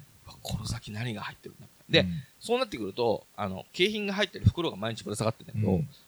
その、分厚い日とさ、うん。まだ開けてない日で、うん。薄い日があるのよ。うん。で、薄い日はさ、これ、うん。これは明らかに分厚いから当たりだけど、この日は。うこの日は薄いから、外れだねみたいな言ってるわけ。うん。だけど、ポケモンカードのアドベントカレンダーって分かったってことは、うん。1枚やばいカードが入ってくる可能性もある。なるほどね。それで、うわーってなってるんだけど、うん。まだ分かってなくて、うん最後の日に、うん。あの、市場で何万点値のついてる、あの、ボックスセット、うん。すごい前に買ったやつ、うん。寝かしてあるやつがあって、うん。中に入るとそれの引き換えができて、うん。そのでっかいボックスセットが出てくる日もある、うん。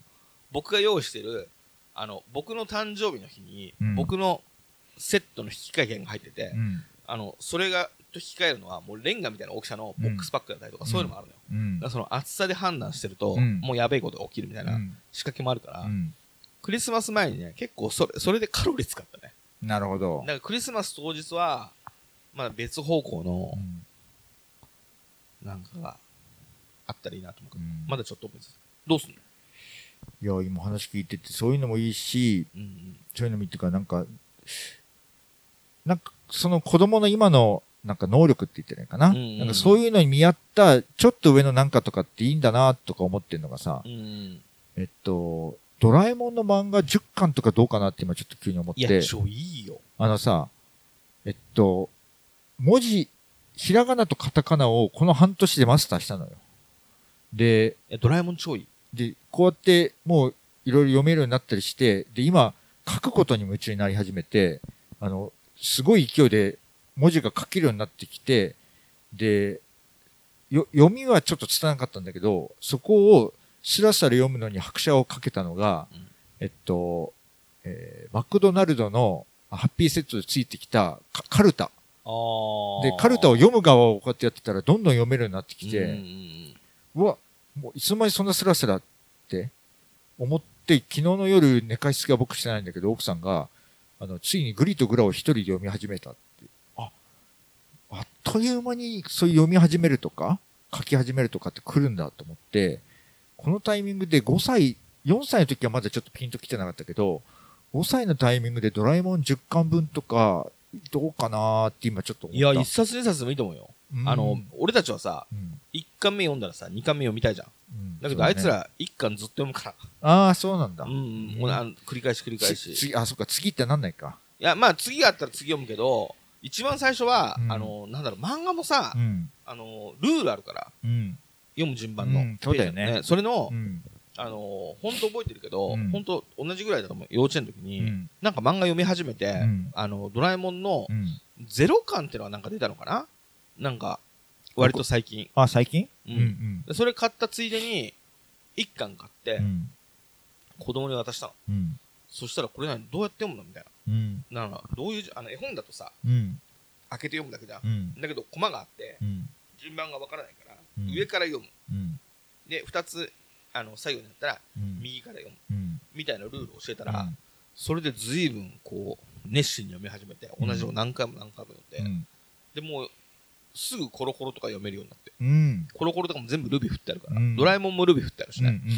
そうだよね。うんで小学校1年生の時にもうジョジョ読み始めて、うんで、。それは、あの、ルビが振ってあるから、うん。あ、そうなんだ。あの、置いてあって、部屋の隅に。うん。で、いきなりそれ読んでるから、そんなのお前読めないだろっつったら、これはね、ルビが振ってあるんだ、うつって、ん。本当にみたいな。で読み始めちゃって。うんだから、あのちょうどいいと思う、ドラえもんなんか。うん。うちの子もドラえもんで、漫画はドラえもんとコロコロ。だから、漫画なんか、一番静かになるよね。うん。そうだよね。死んでんのかと思うよ。うん。なんか、急に、隣の部屋で子供がギャーとか言ってたのが、うん。急にピタッとしてたから、うん。なんかわかんないけど、転んで頭でも打ったのかと思って、うん慌てて見に行ったら、静かに買ったばっかりのコロコロ読んで、あ、よかった、みたいな。死んだかと思った。絵本ちゃんと読み出す前に漫画は早いのかな？漫画に、まあまあまあ、絵本よいいんじゃない？絵本読ませてからでもいいんじゃない？うん。もうちょい後の方がいいかな。絵本何？がまあ、グリとぐらい読んでんのか。うん。グリとグラとか、うんえ地獄の宗兵衛ですか。地獄の宗兵衛って言うと超面白いけどね。えーうんとか、あと、えー寝かしつけの時にいつも読まされるのが、これマジで辛いんだけど、うん恐竜図鑑なのよ。漂流図鑑って重たいから、寝ながらこうやって持ち上げてると手がね、もう重くてプルプル震えてくんだよね。断れへんね。で それがいいって言うからさ。そうか。俺ね、あのね、えーちっちゃいうん。ポケットブックみたいなやつで、うん世界中のお話が、うん。なんか、100個載ってますみたいな、うん。あの、新章サイズの本を買ってう、ん。寝かしつけの時は、うん。それいつも読んでうん。た。で、あのーそれは、あの、絵本みたいなやつじゃなくて、うん。あのー話字だけなんだけど、うん寝る時だから、うん。電気消すからう、ん。見ると目悪くなっちゃうでしょ？うん。だから、お父さん読むから、うん。目をつぶって、うん頭の中で、うん。俺が言ったことを想像してくださいっつって。うん。それで、あの、例えば、あの、河原にうん。カニがいます。つったら、うん川の横にうん。カニがいるとこ想像しろっつって。うん。夜はこうやってお話しするよっつって。うん。で、やってるとさ、目つぶってるから、うん寝るのよ。っていうので、うん。で、新書サイズだから、うん。でも疲れないし。うん。でもねなるほどね。俺はいつもそうしてた。うん図鑑なんか絶対拒否してた。図鑑？ありえないありえないっつってあ、。そ だってこういう嫌じゃん。ういやー、ほんと大変なんだよね。で、お俺が、なんか子供より先に寝ちゃうところがあってさ、寝かしつけの時に。うん図鑑なんかこ、眠くなってさ、落としてさ、子供の顔に当たろうものなら大怪我するからさ、そうだよね。なんかすごい気気も張んなくちゃいけないしさ。いやなんかちょっと、ドラえもんとか、なんかそういうのの、なんか読み物とかで漫画とかそういうものが面白いかもな。なんか、ーだからあの、ちょっとクリスマスプレゼントが今見えてきたわ。本当、うん。あの、バーバパパ。バーバパパね。の。シリーズの絵本を、うちはずっと買ってたんだけど、ああ、バーバパパ、まだ買ったことないや。で、うん。バーバパパ絵本なんだけど、うん。バーバパパが何冊かな？十何冊とかでコンプリートした後に、うん。バーバパパの漫画があるのよ。漫画絵本みたいなの。うん。でそれは開けると2コマぐらいしかないんだけど、うん。漫画的な体裁で、うん。それとか最初はなんか、ま、漫画読むルールとしてすげえいいかもね。俺はあの、バーバパパが好きだからうん。買ってたけど、うん学習としてはなんかうん。すげえいいかもな。でもあれだわ。なんか今、あのーサンタさんのプレゼントに、親からのクリスマスプレゼントも必要じゃんっていうので、うん。なんか一瞬買いすぎだよなってえ思ったけど、うん。全然そんなことないわ。うちも、うん。あのちょっとまだ忘れてることがあるよ。ー何？奥さんにプレゼントどうすんの？あ、奥さんのね、うん。奥さんのプレゼント。あのー今まで買ったことなかったのよ。奥さんにクリスマスプレゼントかう。ん。それ何かっていうと、うん自分が自由にできるお金なんて全然なくてさ、どういうことよ？おお小遣い制だからさ、あもう毎月、あのーやりくりしていくのにいっぱいいっぱいであ。さ、やばいね。その誰かにプレゼントとかいう発想もなかったんだけどさう、んあのーなんか、なんで俺こんな毎月ギリギリな、うん。あのーこと、あのゴサロ社長。社長、社長ではあるけれど、なん社長はまあ、あれとして、なんか、お小遣い制とはいえ、うん本当にギリギリなんですけど、奥さんが契約家なんだよね。うん。まあ、うん。そうなのかな。で、で元信さんもなんかこう、亭主関白な感じじゃないしね。うんで、なんだろう、あのーまあ、そんなにお金使うタイプでもないのよ。うんうん。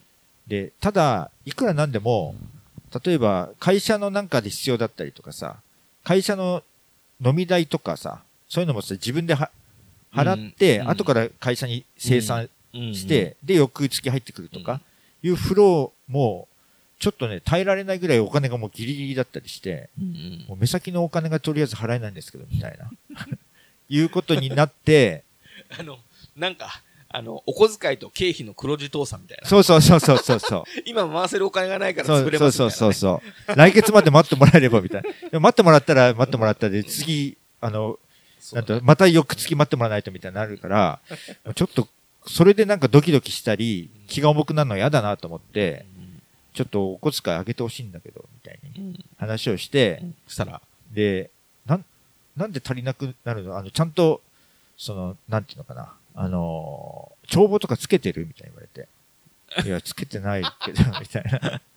なんか、そ、それ結構大きい仕事してるのにね、言われちゃうんだね、家じゃね。そう。っていうようなあれだから、しっかりした奥さんでいいんじゃないですか。正直うん、ちょっとカチンときちゃって。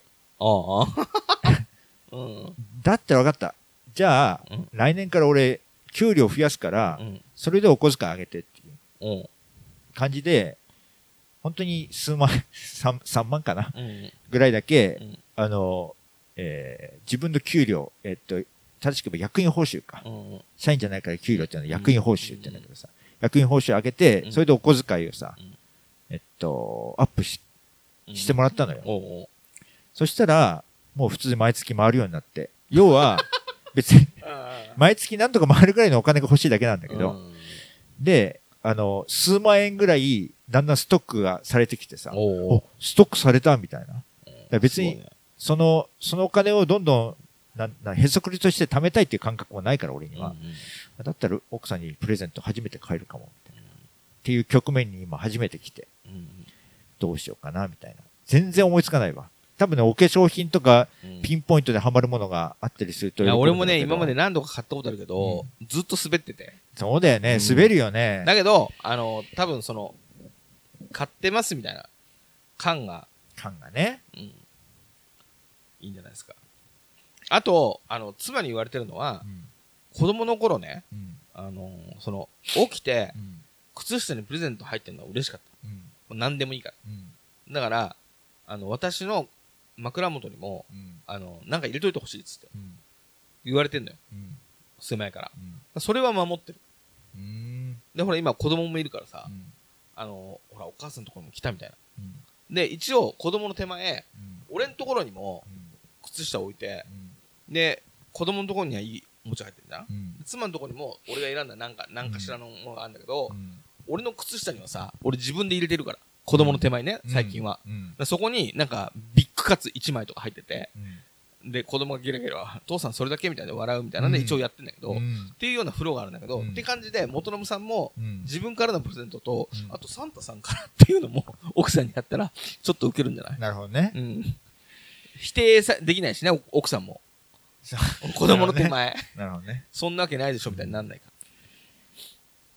いやー、難しいわ。妻へのプレゼントは。ら。なんか、お、お金ってわけにいかないしね。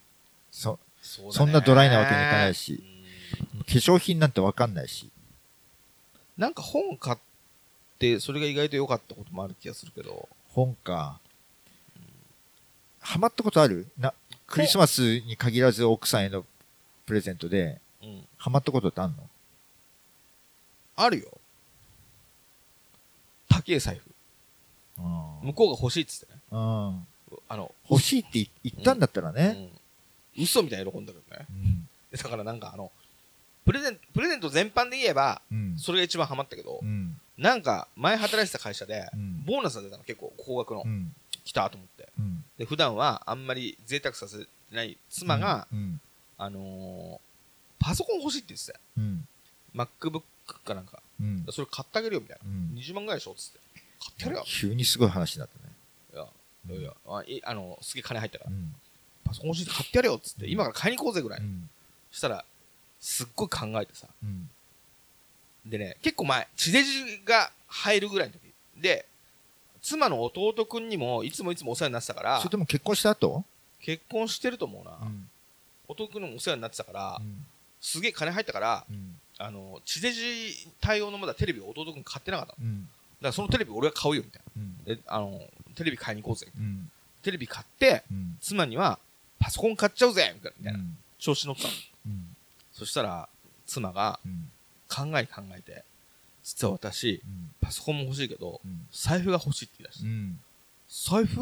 もういいけど、みたいな。その財布が、あのね、7、8万ぐらい。うん。でもあの、パソコンだったら20万ぐらいじゃん。うん。それが7、8万になるわけ。ちょっと安くなってる。うん。でも俺の心の抵抗がすごくてさ、うん。パソコンは何でもできるけど、うん。財布はお金入れるだけじゃん。うん。で、ブランド物なんだけど、うんブランド物の、ブランド物のなんかバッグ買ってとか服買ってとか今まで言われたことなかった。うん。それ初めて言われたんだけど、え、俺ブランド物の財布みたいな、そんな8万とかの買うの？うん。いいけど、うん。パソコンの方が良くないっつって。うん。いや、財布がいいっつって。うん。そっか。うん。で、まあ、あの、地デジのテレビが買ってさ、その後、じゃあ、財布買いに行こうかって財布買いに行って、そのブランドの店に。それ何？その、パソコンだったらなんか、そういう機能がいろいろあるし、い意味があるお金に思えるけど、ブランド物のお財布はなんか意味あるお金にちょっと感じられなかった全然だ、だお金入れるだけじゃん。そんな、だって、別に、極端な話さ、うん。5000円ぐらいの財布でもさ、うん。8万の財布でもうん。金入れるの変わんないし、うん。俺100均のでもいいぐらいなと思うのに、うん8万の財布かみたいうな、ん。でさこれが欲しくて言ったのようん。なんだっけな忘れちゃったけど、うん。グッチかなんだか忘れたけど、うん行ったの店にうん。そしたらさその欲しいやつってのはうん。こんなちっちゃいさうん小銭入れなので小銭入れで8あ。万、うん。ええー、と思ってうん。嘘でしょと思ってせっかく買うんだったら大きいのみたいな感じで思ってさ大きいのみたいなさそんな値段じゃないのよああ、なるほどねうわ。ーと思って、うんちょっと無理だみたいなうん。で、まあ、しょうがないからしょうがないってこともないけどこれが欲しいっていうのを、うん。まあ、買ってうん。でついでにレジにさうん。なんか熊のなんか革のキーホルダーみたいなのぶら下がってたから、うん。これもついでに買ってあげようかとか言いながらこうやって値段見たらその熊のキーホルダー4万ぐらいするあのあ。スッとこう戻してうん。やばいなうん。で結局買ったんだけど、うん。それはもう大喜びでさうん。すげえ嬉しそうに使ってて、うんもうニッコニコでうん。なんか良かったと思ってそうだね。こんなに喜んでもらえたことがあっただろうかみたいな感じで、それはハマったねうん。でそのそのこ6年後か7年後ぐらいにうん。またなんかちょっと金が入って、うんなんかなんか買ってあげようかって言ったら、うん財布が欲しいって言い出して、うん。嘘でしょと思って、うん。前買ったじゃんっつって、うん。だけど前喜んでたことも思い出して、うん。前買ったのに欲しいって言ってるわけだから、うん。これは欲しいんだなと思って、うん。嘘でしょと思ったけど、うん。買ったけど、うん。もう喜んでたうん。その財布喜んでない？喜んでた、喜んでた？うん。だその財布2回とうん。あと結婚10周年うん。の年にうん。結婚10周年だねみたいな。うん。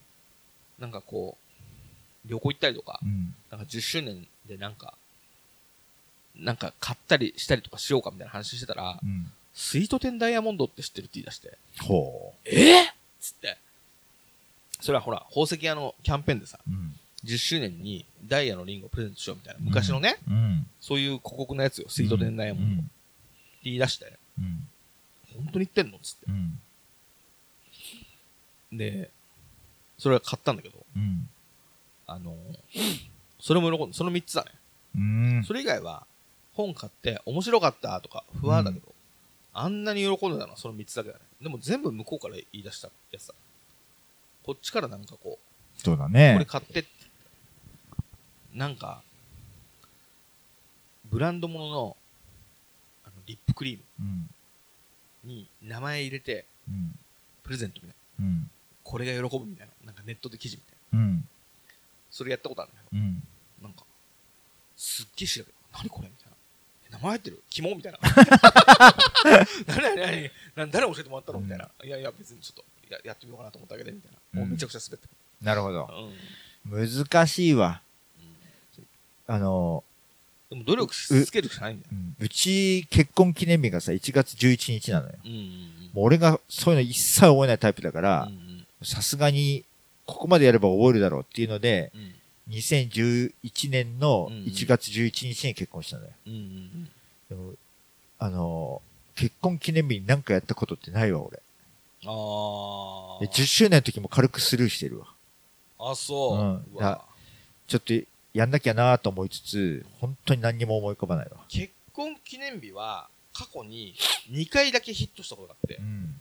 1回はなんか銀座のなんかホテルのビュッフェかなんかを予約したら、それは喜んでくれてた。なんか、おおみたいな。飯。そういうのやろうかな。うん。で、一昨年去年か一昨年ぐらいに、あの、ツルトンタンってあるじゃん。うん。ツルトンタンのさ、うん。あの、2階の座敷にうん。お風呂がついてる部屋、うん。る知ってる？知らん。で、それ、あの、へえ、そうなんだ。そうそう、座敷みたいなとこ、あの、座敷の個室に入ると、そこなんかちょっと、部屋の中なんだけど、うん。ちょっとこう庭みたいな雰囲気にしちゃって部屋の中なんだけど、うんそこにヒノキ作りのちっちゃいお風呂があって、うんそこ入ってもいいのよ。うん。でも別についたても何もないから、うん入ってっと、うん。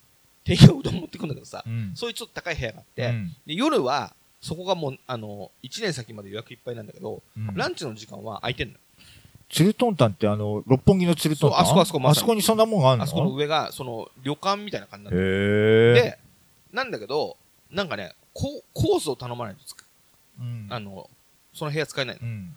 で、そのコースがね、一人1万円ぐらいするの。うん。それを、去年か一昨年ぐらい、一昨年かな。うん。それ予約してう、ん。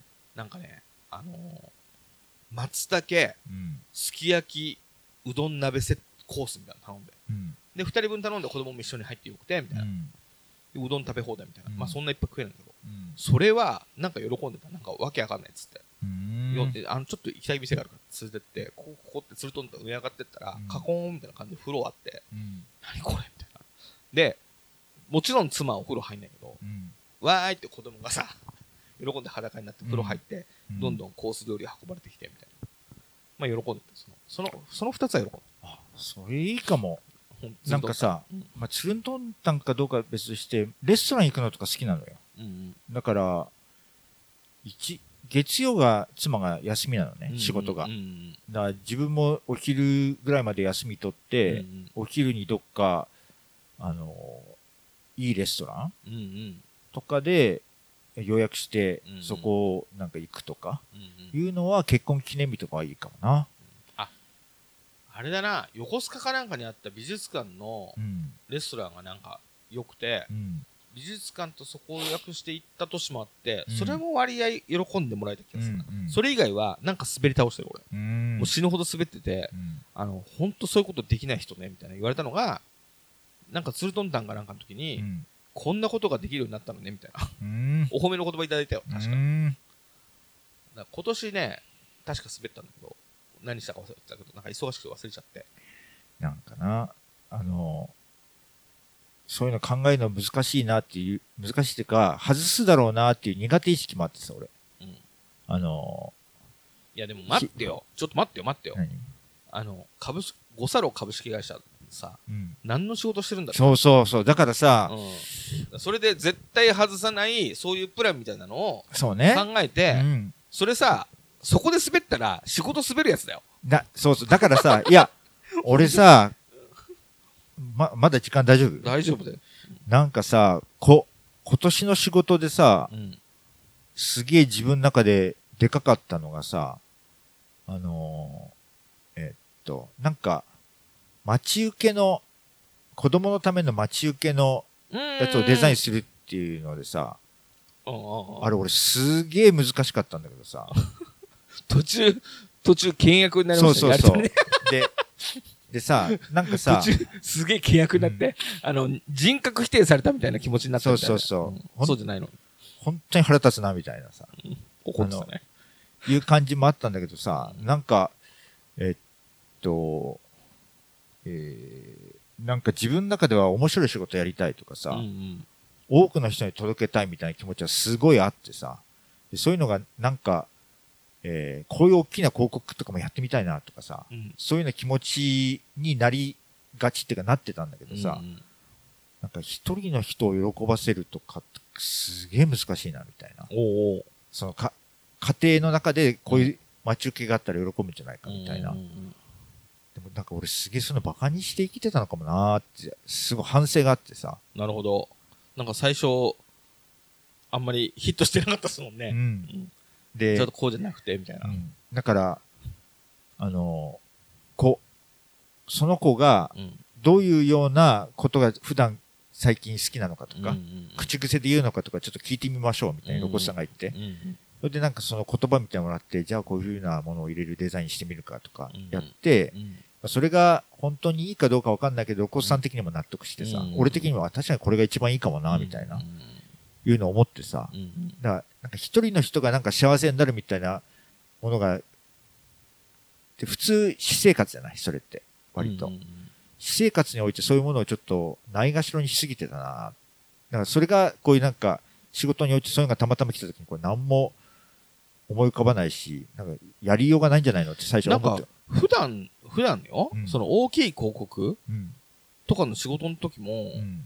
俺はなんかターゲットっていうか、一人って感じに思ってるんですけど、まあ、それもね、わなんかその広告見て誰かがうわーって感動するのの誰かって1で、それがいっぱいっていうかさ、うん。なんか、なんか1個広告広告バンって出したら、うわーってワンシューが、うんあの、あの、みんながなんかこう感動するんじゃなくて、うんひ一人がグッと来てるうん。みたいなのの、なんか精度が高くてみんなもそうなるみたいなうん。イメージだから、一人の人を喜ばすみたいな結構気持ちでいつも俺考えてるんだけど。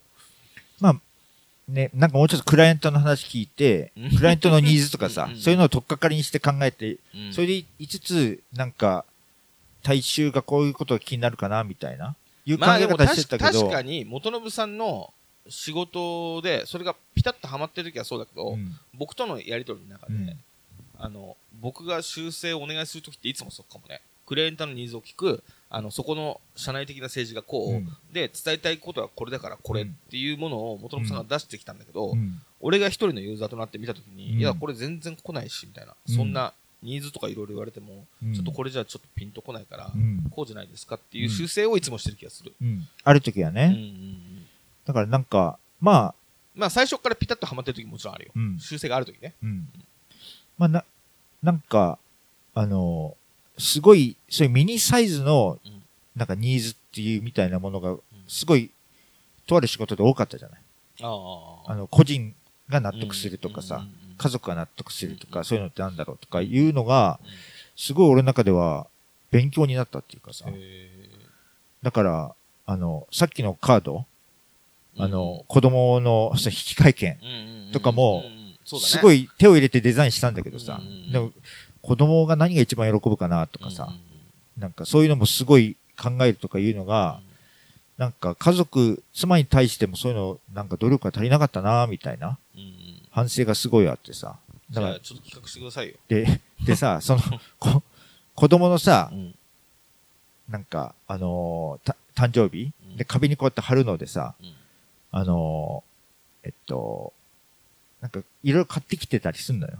その中にさ、あのー子供の写真とかうん、家族の写真みたいなものをちょっとフレームに入れてデザインしてプリントアウトしてうん。持って帰ってそれを貼ったりしたらもっと楽しいんじゃないかなと思って、そういうのどうよって言ったら、それちょっと、なんか、あの、気持ち悪いかなって妻に言われて。先生、俺やっぱり、うちの妻のそのさじ加減が読めないわと思って。まあねうなんか、だから、妻に対して喜んでもらうことを、喜ぶことをするっていうのって、まだ俺にとっては相当難しいなとは。別企画だねそれね別企画だねどういうこと？えーだからあのその飾り誕生日の飾り付けとは別うにん。別途うんそういう企画が走ってたらうん。あのそれその飾り付けとは別にねうん。そういうのがあったらまあ喜んだかもねうん。一緒にやるそれにうん。違う先生入ってきたらうん。ちょっと気持ち悪いけど別でだからうんあの俺なんか見たのよなんかでツイッターの感動ツイートまとめみたいなのねうん。かいなんかなんだっけなえっ、ー、とねえー、子供が1歳の誕生日を迎えましたうん。だけど子供は1歳になったけどうん。同時にお母さんも母として1歳になりましたうん。っていうお母さんと子供のうん2人の1歳うん。を祝うあの展示会みたいなのしたお父さんがいるみたいな感動ツイートみたいうん。な、であの奥さんがその部屋に入ったらうん。その生まれてから1歳になるまでの子供とあのお母さんうんの写真がこう展示してあって、うんそれを見せられた奥さんが泣いちゃうみたいな、うん。そういうのを見たの、うんこれだと思って 真似しようと思ってさハードル高いな。いやで真似しようと思ったの、うん。でえっ、とねやったのよそれ。うん。であのそんなの大掛かりじゃないけど、うん。あのー家うち2階建てなんだけどさ、うん。2階のあの寝室に入る手前のうん。廊下の壁にさ、ああ、なるほど。あのあの写真焼きみたいにした、あの0歳からうん。1歳ぐらいまでの間のうん。2人の写真うん。をいっぱい紙焼きして、うん。でそれをペタペタペタペタ貼ってうん。でちょっとデザインしたあのうん。展示のタイトルのうんロゴタイトルだけ作って、うん。そこにうちの子供は奏でって言うけど、うん。母と奏での一歳展ってロゴだけ作って、うん。そこ写真貼り付けて、うん。それで、あのー、1歳の誕生日の時に上に上がっていくと、一歳展が行われてるみたいな、うん。ま、思いっきり真似してさ、うん。ちょっと喜んでよ、うん。わーみたいな。うん。だけど、これをあの飾り付けの時に一緒に入れようぜみたいになったら、ちょっと世界観違うっていう、そっか。別でやればなるほどね難しいな。た。で、それはね、継続してたまにやってて、うん。3歳の時にもう一回やってう、ん。その後は5歳ぐらいの時に、うん。あの、簡単に今本作れるじゃん。うん。オンデマンド印刷みたいうな。ん。それで、あのー本みたいなのにしてプレゼントしたりとかした。うん。なんかね、露骨さんもそういうオンデマンドの本、うん。そういうの作ったりしてるっていうの聞いててさ、うん。あ真似してみようって思ったんだけど、なんか、この誕生日でそういう写真をこうやって貼ってみるのはどうっていうので、なんかやや拒否反応を示してたから、うちは喜ばないのかもな、アルバムとかさ、用意してないの？あの、普段の。用意してない。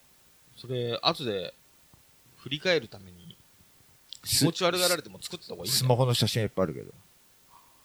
そっか。なるほど。うんそっかそっか。まあ、アルバムみたいな形にして、本棚に収まってた方が、見返せる、み見てて楽しいか。うん、なんか、そういうんだったらいいかもね。うん。まあまあ、あの、好き好きですけど。全然あの、本当はもうちょっとクリスマスの話でさ、うんあの、えっと、若い頃、そういう子供、今子供の話、この話ばっかだったからさ、あの、若い頃どうだったかとか話そうと思ったけど、もう十分だね、これね。若い頃の話もちょっとしようよ。あの、クリスマスとさ、うん。クリスマスって何をっつったらさ、やっぱ、キリストじゃん？うん。で、教会にさ、うん。行ったことあるのよ。うん。教会で、あの、みんなほら、聖、あの、なんつうの？こう、歌歌うじゃん。うん。あれを教会にやりに行ったらう、ん。楽しかろうと思って。うん。それで、あのー行ったらまあ、若い時行ったらすごかったから、あの、女の子と付き合うたんびに、うん教会に行こうよっつって、クリスマスに教会に行って、うん教会に行って歌歌うと、うん大聖堂でみんなで歌うでしょ、うんそうすると声がわーって響いてすごいし、うん曲も荘厳、うん。鳴りも荘厳、うん。で、隣に人と、こう、挨拶して、うんハグしましょうとかさ、うんそういうさ、うん。のもやったりとかして、うん宗教的な心の盛り上がりがすごいのよ。うん。やっぱすごい、あの、うんすごい歴史をかけてさ、うん洗練された宗教的な儀式だ。うん。それで、あの、毎回大盛り上がりしてうん、帰るっていうのを、うん。結構若い時やってたね。うん。その後、セックスとかしてたかもしれない。聖なる、聖なる夜急になんか、そういう宗教の荘厳な、そうそう。神聖なるそういう話を、なそういう話の聞いた後にセックス出てきたから笑っちゃったわ。まあまあまあ、そんな感じ？あ、どうなんすか？いや、俺なんかなんもないから、ここは露骨さんの話を聞こうと思ってたわ。あ、じゃあ、なんもない？なんもないよ、俺の青春時代なんて。クリスマス。じゃあ、うんあの、クリスマス特に苦かったじゃん。じゃあ。苦かった？苦かったんじゃないの？に苦かったね。うんだから、俺らの子供の頃、子供、うんあの、高校とかさ、大学の頃って、なんか、もうちょっとバブルの後みたいなさ、はいはいはいはい。バブル真っ只中が高校ぐらいかう。んうんうん。で、大学入ってもまだバブルの後ぐらいだそから、ね。うんなんかみんなさ、えっと、大学生、ま、あのー大学生が車買おうとすんだよ、みんな。はいはいはいはい。俺なんか買わなかったけど、もちろん。車買って、うん。えっと、クリスマスはどっかいいとこでうんご飯食べて、うんホテル、うん。えー行って、うんで、まあ、セックスするみたいなさ、うんっていうのが、できない人間は負け組みたいなさ、まあそう、俺の時もそうだったよね。っていうような感じの、完全に負け組だよね。なるほど。で、うんだからもう、クリスマスはなんか、あんまりなんか、我関せずってうん感じだったけど、うん今はそういうムードないから楽だよね。車、車がな、車の文化がないよね。昔はなんか、車がないと、女の子に声かけちゃいけない雰囲気だったっけどて、あったよね。で、クリスマスだって別に、何もなくたって別にって感じだよね。でもクリスマスはクリスマスで、もうちょっと、あの、こじんまり楽しむんじゃないの？今？うん、一緒にチキン食べようよみたいな誘い方とかあるんじゃないの？まあね。わかんないけど。でも、こじんまりしてくれればさ、うん。モテない俺みたいな人間もさ、そんな気づかず過ぎてるけどさ、もう大盛り上がりされるとさ、いや、今でも結構盛り上がってんだよ。あ、そうなの、うん、わかんないけど。でもあれよ、だから金がなくたって、うんあの、教会に誘えばめちゃくちゃ盛り上がるから。いいね、そう、俺、俺車持ってないから、免許。うん。でも、教会に誘えばうん、女の子とセックスできるから。ほんとひどい話だわ。だから、教会に誘って、あの、宗教的な荘厳な気持ちになって、で、あの、ほら、なんで隣人愛せよじゃないけど、もう隣の人ともハグして、うん反対側の人ともハグしたりとかしてね、うんそれで、あの、その時だけの適当な洗礼とかされて、ファーみたいな気持ちになるから。それで大きな愛に包まれて、ぜひセックスしていただけたらと思います。すげえ悪い話では。いやいやいや、悪くない。愛がありました。愛がありました。